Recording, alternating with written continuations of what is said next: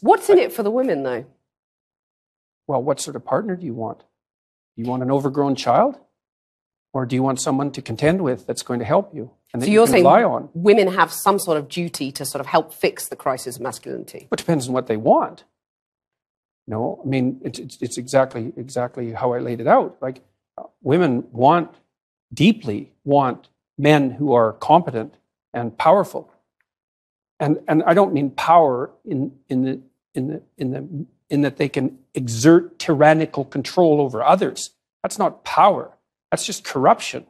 Power is competence, and why in the world would you not want a competent partner? Well, I, I know why actually you can't dominate a competent partner.